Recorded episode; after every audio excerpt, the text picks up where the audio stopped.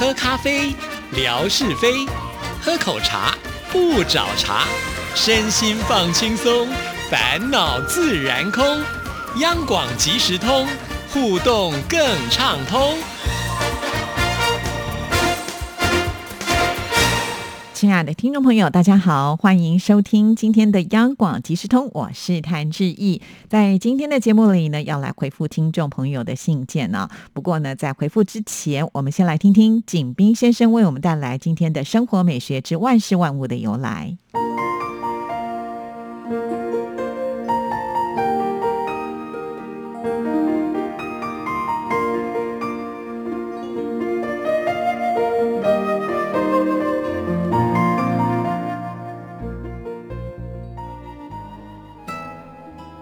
亲爱的朋友，你们好！央广即时通，无限魅力，我们手牵手，轻松前行。刨根问底，探究万事的来龙去脉，追本溯源，了解万物背后的故事，万事万物的由来。欢迎您的收听，我是景斌。今天我们说说计时单位。历史上。商代将一天分为若干不同的时段，甲骨文中可见的时段专名有：明、火旦、大采、大时、中日、小时、小采、昏、火木等。这是一种把白昼均分为六个时段的方法。周代曾用土圭测日影计时。既然日影可以用长度单位计量，那么光阴之阴及时间的长短，用分寸表达就顺理成章了。中国最早的漏壶是在壶中插入一标杆，称为箭，箭下用一只舟承托，浮在水面上，水流出壶时，箭下沉只是时刻。所以当时以箭为计时单位。《左传》说：“日之数十，故有十时，亦当十位。”说明古代曾将一天分成十时。《淮南子·天文训》中有一昼夜分成十五时的记载，而汉代的十二辰和百刻时制也相当流行。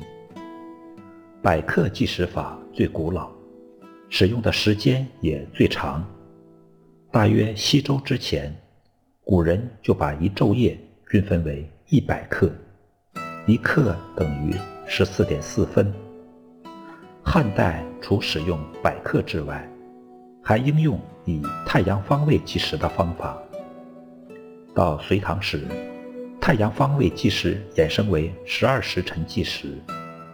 百刻制与十二时辰计时法并用，直到明末清初，西方机械钟表传入后，我国才改用一天二十四小时的计时法，但十二时辰仍然沿用，每个时辰两小时。为和二十四小时计时法相一致，我国古老的百刻制演变为九十六刻制。一个时辰内分为八克，一小时内分为四克，这样一昼夜就为九十六克，与世界通用的计时法相一致。亲爱的朋友，万事万物的由来，感谢您的收听，关注支持谭志毅，你的笑容更灿烂，你的心情更美丽。再见。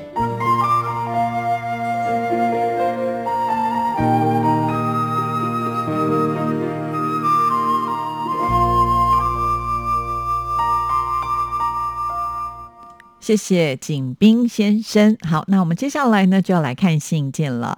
其实我也很开心，就是我们的听众朋友都有准时的在听节目啊，尤其写信到节目当中来，可能志毅呢会在空中询问一下，那马上收到回复的时候，我会更开心啊，就觉得这就是一个真正的互动了。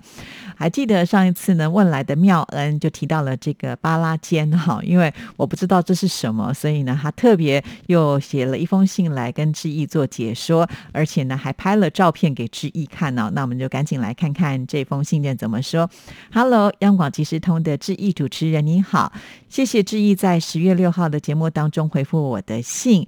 志毅对不起啊，我常常会提起巴拉坚还有森巴，但是没有跟你解释跟介绍一下，让志毅很好奇什么是巴拉坚，还有什么是森巴，怎么会很抱歉呢？啊，其实呃，我想就好像我们常常在节目当中讲了很多，也许呃妙恩并不是那么了解的部分，这可能就是因为我们生活在不同的国度当中，会有一些呢文化或者是生活习惯上的差异性哈，所以我们就是希望能够透过像这样子的一个节目呢，聚拢大家，让我们呢也可以透过互相的这个交流。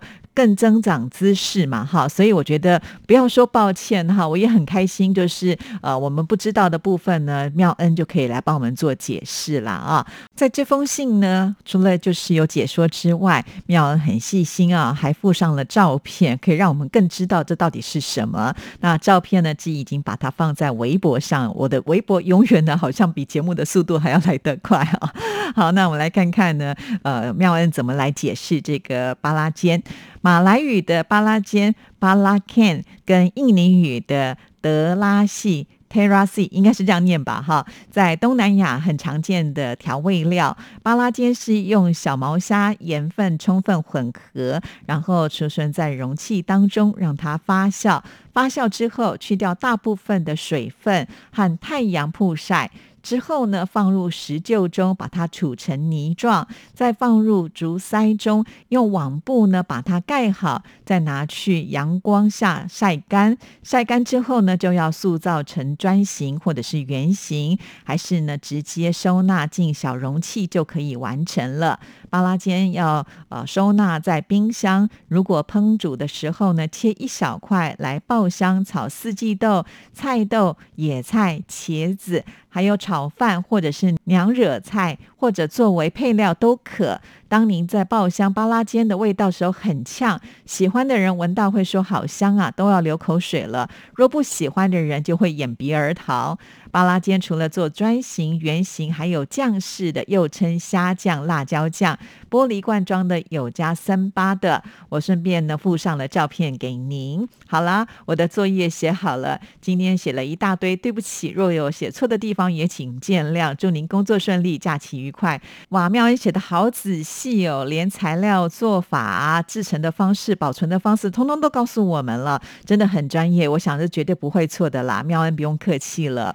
那说到了这个用小毛虾啊所做成的一种酱料，其实我第一个真的有想。到的就是我们去吃泰国菜的时候可以点的那种呃虾酱炒空心菜或者是炒高丽菜哈，这个有虾酱炒了以后呢，那味道非常的足啊。确实啊，这个虾酱呢，如果你还没有在料理之前打开那个瓶盖，它的味道还真的不是那么的好闻啊。甚至在料理的时候呢，味道确实也蛮呛的。不过很奇怪啊，吃到嘴里之后呢，你会觉得它非常非常的下饭啊。这个我可以接受。的也很喜欢吃哈，那我想呢，在这个东南亚用的香料都特别的多啊，而且呢，很特别的味道。而且啊，在那个白饭呢啊，配上这些呃有这个生巴草的青菜，都觉得特别的下饭，可以吃好多哦。我只是没有想到说，问来的这个口味呢，其实原来跟啊泰国啊、印尼啊这些东南亚国家呢，都吃的很接近哈。非常的谢谢妙恩告诉我们。只不过呢，以前我都觉得娘惹好像都是甜点在用的，原来还有娘惹菜哈。我又要提出问题了，这是因为。呃，娘惹糕哈，可以把它做成菜吗？还是说这个娘惹糕呢，就是可以做成咸的或者是甜的？哎呀，没办法啊，这个对吃我个人是非常的有兴趣啊，所以有问题的时候我就直接提出来了，那就等待妙恩再来告诉志毅吧。哈，问题很多的志毅。好的，妙恩呢，除了这封信之外呢，在各个节日呢也都有呃传上祝福啊，志毅通通都有收到了。我觉得妙恩是一个很可爱的呃女孩啊，就是每次在写。写信的时候呢，都会用上很多可爱的这种，应该算是贴图吧，哈，然后都会图文并茂的感觉，非常的好，谢谢你喽。好，那接下来呢，我们要来看的就是越南的美霞啊，美霞跟妙恩呢，呃，都是我们非常忠实的朋友，而且听节目都很仔细，每一次呢听到了节目的内容有什么样的感想，也都会及时的回复给志毅啊，所以好感谢。那我们来看美霞的这封信，就是提到了，呃，亲爱的志毅姐您。好，今天听了节目志平哥介绍了转播幕后的一切有趣的事情，更了解到主持人转播的过程要如何的训练，还有利用发声的技巧，练习调整声音的舒适，不要呢调声很高，因为会影响到声音的沙哑。谢谢介绍，祝您健康愉快。好的，其实。我们会想要用这种方式跟听众朋友做介绍，就是因为也许很多听众朋友听节目呢，都是听到比较完美的那一面哈。那我们每一位主持人呢，其实都是从菜鸟，然后呢，慢慢的学习、琢磨、累积经验之后呢，才能够独当一面嘛哈。所以会有很多的过程，只不过呢，很多的听众朋友呢，不太清楚我们那个过程是怎么走过来的哈。那一般节目呢，也不太可能会花时间来做介绍。所以我们就和志平呢才会想到，呃，把这些幕后的花絮跟听众朋友做分享啊。不只是呢，呃，志平做了这一集的分享，在之前呢，呃，志平跟志毅也做了一个，就是我们主持现场活动的一个幕后的分享哈。真的会有很多以前我们在还没接这份工作之前呢，想象不到的一些可能会发生的状况啊。我个人是会觉得这些幕后花絮。啊是蛮有趣的啦，哈，那所以以后有机会，如果我们听众朋友真的有兴趣的话，我们可以再多分享一些，就端看听众朋友喜不喜爱喽。好，那美霞呢，还有另外一封信，我们也一起来看啊。你好，很高兴今天听到志毅的回复，非常的谢谢。下龙湾是在越南的北部，我也没有去旅游过，但是我姐姐就有去过，是越南知名的风景胜地。越南的北部和南部的气候、美食、服装都不一样，语言。也有所差异。我是住在南部，所以感觉南部的美食都好吃，可能胃口符合当地的口味。南部和北部的天气相差很大，北部分春夏秋冬，在沙巴气候冷的时候还会下雪，南部只有雨季和旱季的分别。南部的市民假期间会安排去大乐、芽庄。潘切等地旅游，或者是去胡氏名士的一些公园玩。大乐的气候全年是十五到二十四度，风情优美，犹如欧洲风情。几时我有机会去拍摄，分享给志毅，祝您健康愉快。太好了，谢谢美霞。那越南现在的疫情呢，应该有好转一些了哦。那有去上班了，而且疫苗也都打了，所以接下来旅游也不会太远了哈。好，那也谢谢美霞告诉志毅，我真的也没有想到说越南的北部跟南部的差距有这么的大啊，不管是在气候啦、食物啦，甚至服装。